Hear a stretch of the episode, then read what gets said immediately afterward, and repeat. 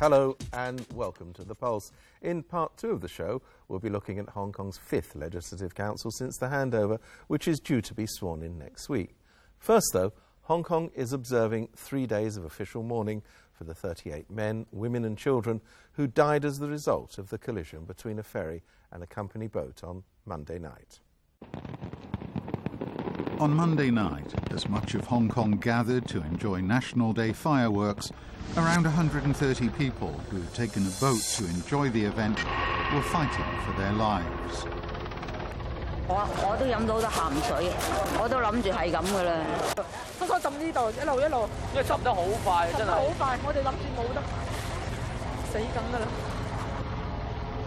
A Hong Kong Electric Company boat was severely damaged after a collision with a Hong Kong and Kowloon ferry vessel in waters near Yung Shue Wan off Lamma Island. The boat was carrying company employees on a trip to see the fireworks from the water.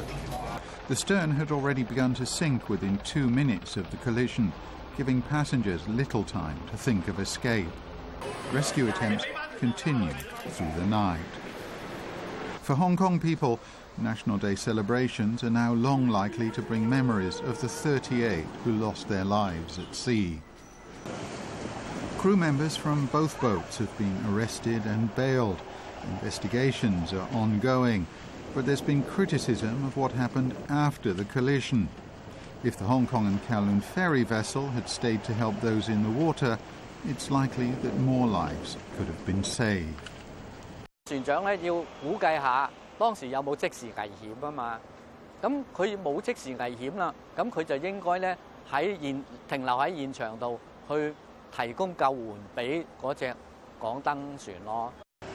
years ago, another boat collision took place near Hong Kong. This one was between the mainland vessel, Dong Chu Yi Hao, and a Hong Kong New Ferries launch.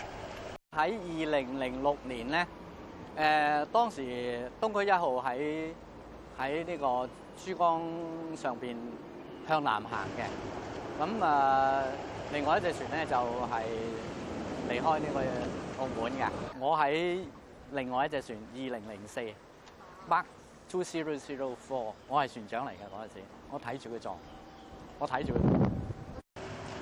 two vessels collided because neither had turned in time.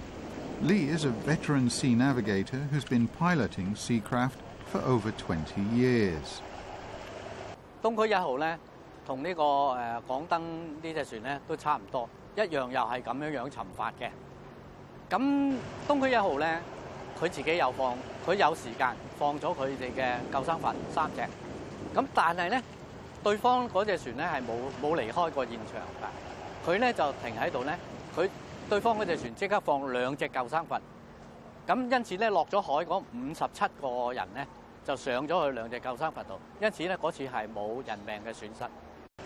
Hong Kong and Kowloon Ferry Company says its vessel had to leave the scene because it too had been damaged and passengers were worried it might sink.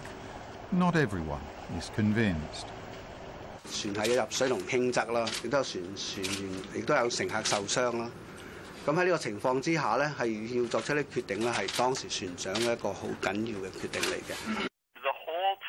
uh, from the moment of the crash until we got to Lamma Ferry Pier about twenty minutes later, uh, the crew neither informed the passengers of what had happened or gave passengers instructions about what to do. The crew never checked to see whether or not any passengers were injured. When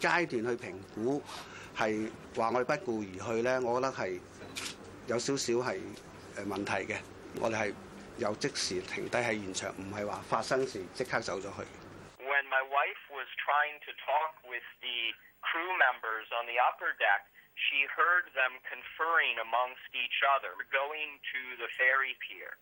And that was two minutes after the crash. The only thing I don't quite understand then is why it took more than five minutes from the time my wife heard them say that until the boat actually started moving.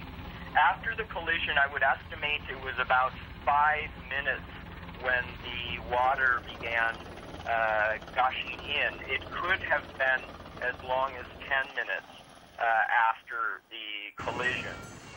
The investigation of the tragedy is likely to take some time. Meanwhile, the families and Hong Kong itself are left to mourn. In the wake of the accident, there have been calls for a stricter adherence to maritime rules and safety regulations for all passenger vessels. With us in the studio is Stephen Davis, who is a maritime historian and writer, former director of the Hong Kong Maritime Museum, and someone who sails Hong Kong waters very regularly. Stephen Davis, I, I know there's going to be an investigation. We don't know the precise facts, but from your knowledge, why would a vessel sink that quickly? Well, the answer is vessels like that are designed to stay afloat if you pierce one big compartment and it floods up with water. And then they'll sit around pretty much on the gunnels, waiting for someone to come and help. If you pierce two compartments, which seems to be what happened in this case, we don't know whether that was because somebody left the door open, but it looks from the, from the crash picture as though the Hong Kong ferry hit in the worst conceivable position, right on the bulkhead that separated the engine compartment from the steering gear compartment and the shaft tunnel. And the result was two very large compartments at the back of the boat flooded, and down it went. In about two minutes. Very quickly. Mm. But, I mean, that, that's because the, the Hong Kong ferry was moving at maybe twenty knots. That's a huge impact. I mean, that's tens of tons stopping in no time flat. So it's going to pierce a big hole. Right. And I think after this tragedy, people seem to have got the impression that somehow Hong Kong waters are very dangerous. Can you put this in context for us? Are they? I don't think so. Yes, accident stats have gone up, but then that's accident stats. They don't distinguish between terrible tragedies like this one and a minor bump. As long as it's reported, and you are required by law to report any collision, that goes into the statistics. And we have very, very crowded waters. There's a vessel of some sort moving around about every minute in Hong Kong waters, three hundred sixty-five days a year. Uh, in the museum, we used to have, and we will have a new version of, a radar map, composite radar map made by the Marine Department's Vessel Traffic Control Centre, where we compress twenty-four hours activity into seven minutes. It's like a mad ant's nest. There are zillions of boats zooming around all over the place all of the time. And when you look at the sheer quantity, it's surprising how few accidents there are. And is that because um, there are very tight regulations on movement of vessels or the particular skill of people who happen to be in Hong Kong waters? There are tight regulations, and I do think your average Hong Kong skipper is a pretty handy sort of bloke. There are cowboys, sure there are. There are other vessels which are up against tight timetables. Recreational sailors are some of the worst witnesses in terms of talking about conduct on the water. They tend to queen it a bit, and they forget that the other poor stiff is earning his income, and it's not a very big income at that. And if he's towing a large barge, he doesn't actually want to have someone wave collision regulations at him and say, but it's my right of way. Uh, he thinks, come on, you're in a small boat and you've got all day to piss around. Why don't you just turn left and leave me alone? Much the same is true, I think, of fishing boat blokes. Many of these boats are very short-staffed. Think about the Hong Kong ferry. They've got three chaps on board. The fellow who's taking the weight, the load, is the driver, the skipper as we call him. He's driving the boat, he's controlling its speed, he's having a look out. He is everybody. And he's got a deckhand whose job basically only works when he's coming alongside or leaving, and the bloke down in the engine room who's making sure that the important propulsion unit keeps going. So this poor fellow, travelling at twenty knots with the responsibility for the lives of thirty, forty people, is whizzing along and trying to keep a lookout. And I find it impossible to explain to people what it's like to be in the dark and making your assessment of the relative motion of two vessels based on some glimmering lights against one of the most light-polluted backgrounds on the planet. Stephen Davis, thank you very much indeed. And we'll be back after the break.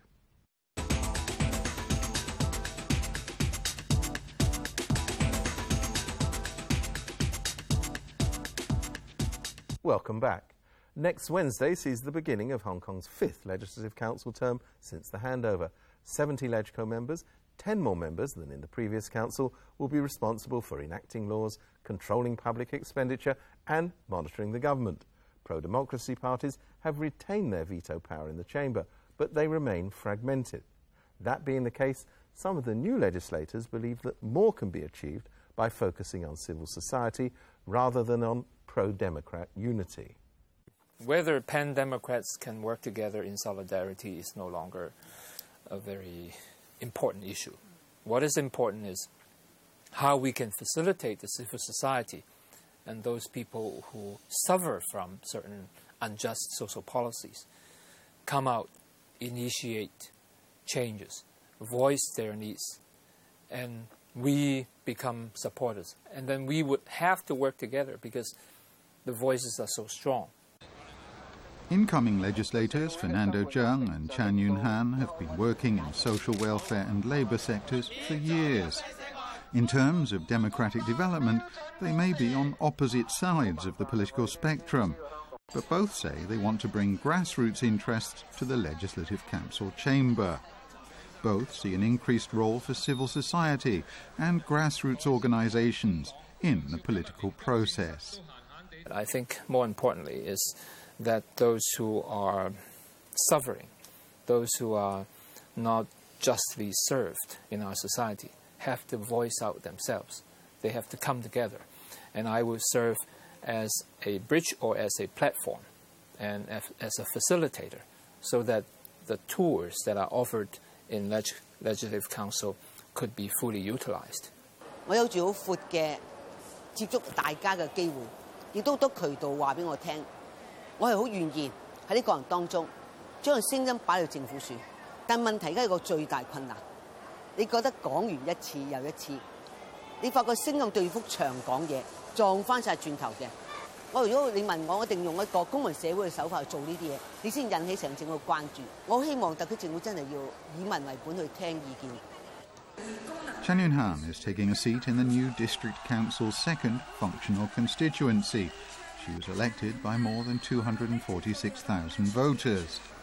She feels from her past experience as a legislator and councillor that there are good reasons why people take to the streets to oppose government policies. The government now has a problem. There is a problem with the government. The government listens to the people, how to handle it, there is a problem. Today, the civil society has a very anti-government attitude. I think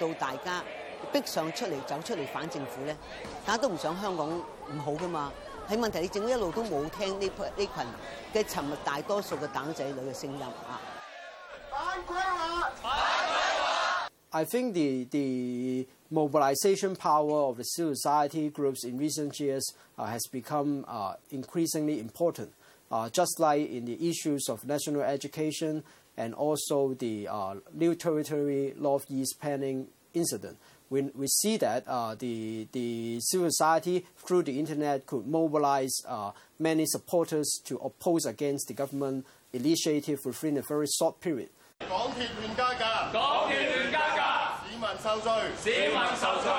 Also re-elected to the council, Lei Chiyan also believes that the power of civil society is sometimes the only thing to which the government will respond. Very obviously now we don't have power to monitor uh, many uh, policy of the government, including this fare increase mechanism. Uh, it's totally decided by M T R now.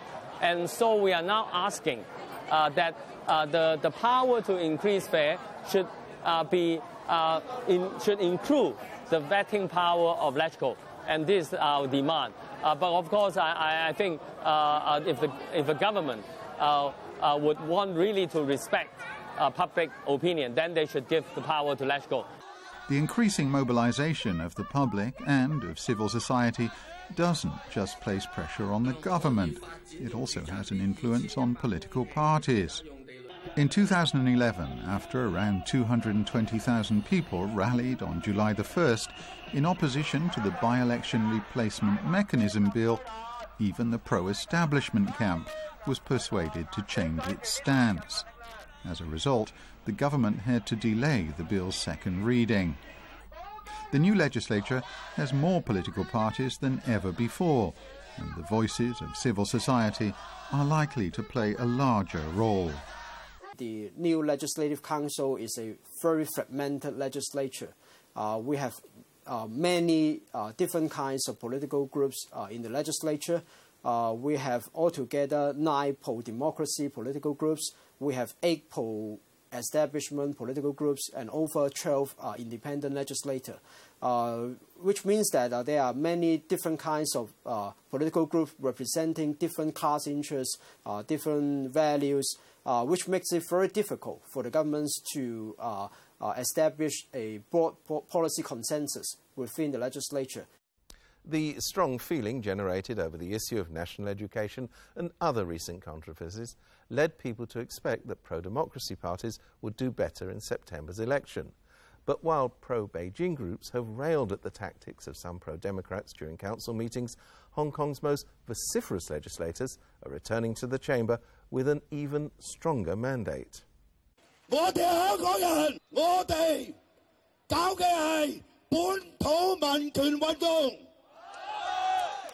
Pro-government parties were hard to convince the public that some former legislators were wasting government time by their antics in the LegCo chamber, including filibustering tactics. It didn't work. In September's election, People Power, led by Raymond Wong, also known as Mad Dog, won three seats. Apart from Wong, People Power's veteran legislator Albert Chan and former radio presenter Raymond Chan will also be part of the new legislature.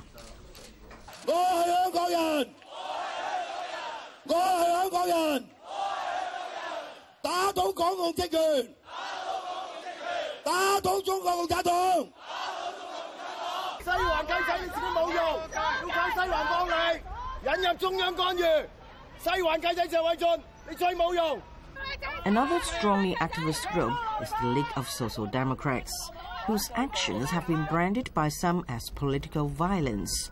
The group's chairman, Leung Kwok-hung, or Long Hair, calls those criticisms political media tactics. He won a seat in the new legislature. The L S D, People Power, and their airline Gary Fang of the newly established New Democrats scooped up five of the contested thirty-five geographical constituency seats. The total number of their votes topped two hundred sixty-four thousand. To some, this is a sign that the radical Democrats have come to replace the moderates as the leading force in the pro-democracy camp. That could have far-reaching effects on the operation of the Legislative Council and make Leung Chun-ying's governance even more difficult.